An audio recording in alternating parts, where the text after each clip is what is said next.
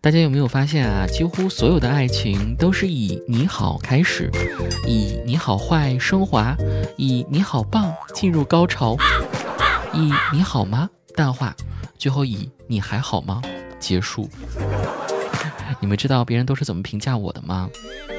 子木，你好骚啊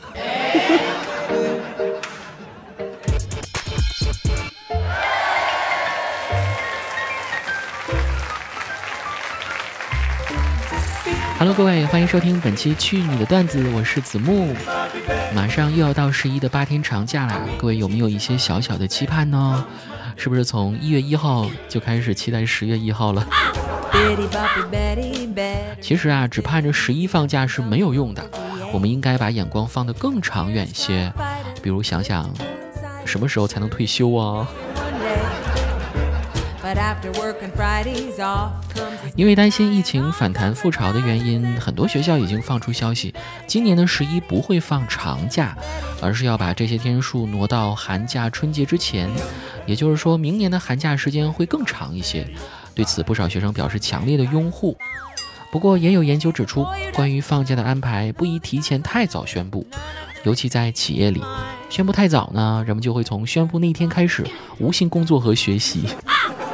大家都在筹划怎么玩，心思全在外地而不在公司，因此为保证工作效率，放假安排应该一直不宣布，让人们以为没假了，死心了，然后直到放假前一天才突然宣布，这样既会给人们带来惊喜，也能保证公司的效益。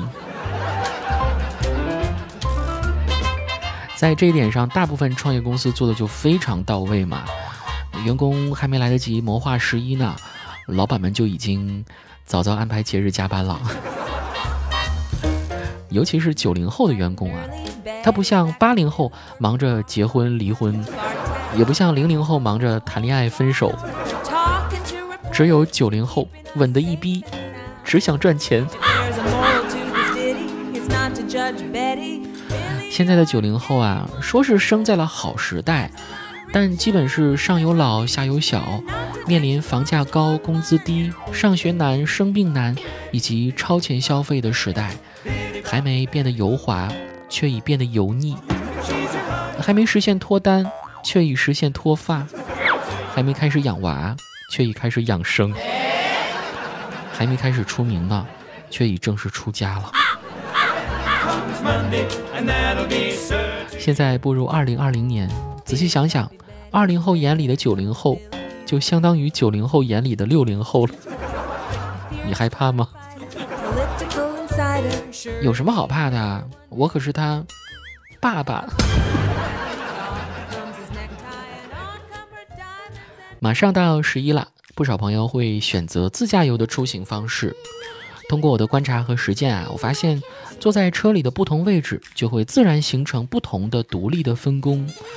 比如坐在驾驶座上的人，当然负责开车专心看路，确保大家的安全；坐在副驾驶座的人，开音乐、调空调、脱鞋子、吃零食；遇到不好好开车的，还要负责摇窗户骂人。我一般会选择坐在后座位置上。那后座人的分工是什么样的呢？就是首席零食供应商，提醒前座上厕所。昏睡一路，睡醒再来一句，啊，咱到哪儿了呀？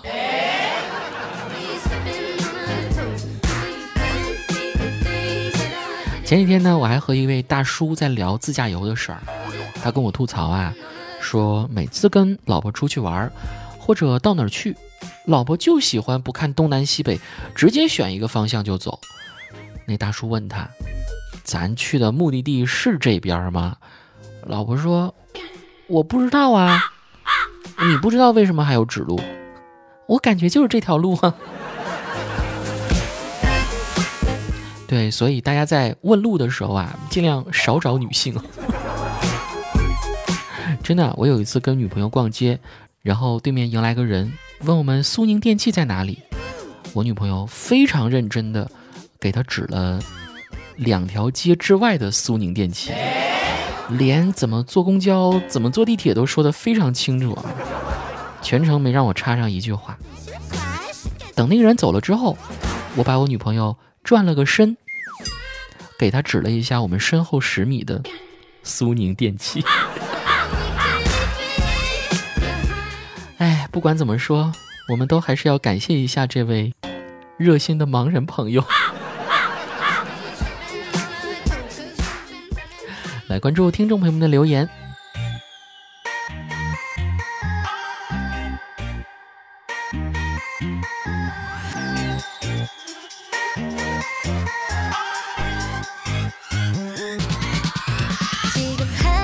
蛋黄将军他说：“我呀，很小的时候就喜欢那种很高傲、很冷淡、很沉闷、高高在上的人，觉得那样的人像天空上的云朵，望尘莫及。我努力的跑啊、追呀，累得满头大汗，抬手也只能碰到他们的衣角。后来呢，我长大了，越来越喜欢那些爱笑的、温柔的、可爱的、沙雕的人，因为在尘世间摸爬滚打太累了，努力去追也太累了。”日子里鸡零狗碎的事那么多，磨平棱角的石头那么多，不如找个温柔的沙雕逗你开怀。日子真的会过得太苦了。那你让我说点什么好呢？希望我能够成为你说的那种沙雕吧。房间还是乱糟糟，外套还丢在一角。你搬走之后，我也没改变多少，藏着关心的打扰，简讯平静的语调。你说还好，抱着枕头也能睡着。我好像是我的错，再多一个拥抱。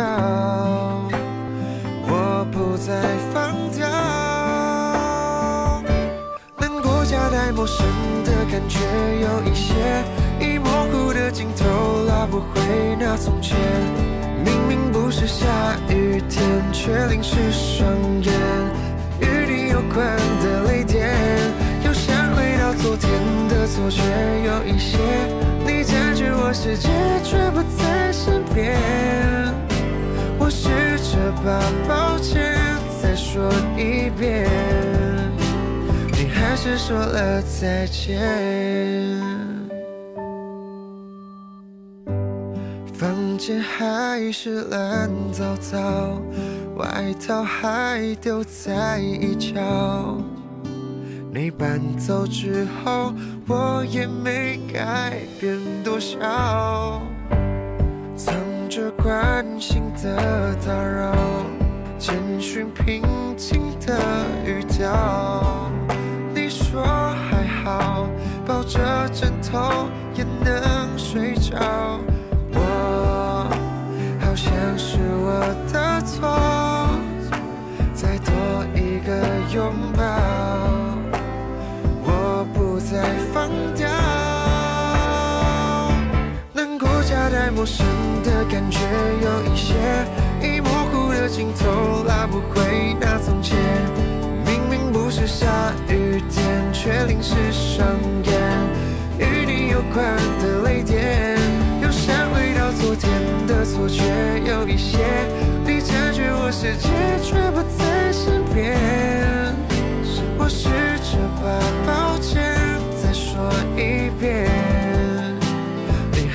说了再见，和你的照片还留着，笑中带泪是我输了，剩下弃权的选择。难过夹带陌生的感觉，有一些已模糊的镜头拉不回那从前。明明不是下雨天，却淋湿双眼，与你有关。有一些你占据我世界，却不在身边。我试着把抱歉再说一遍，你还是说了再见。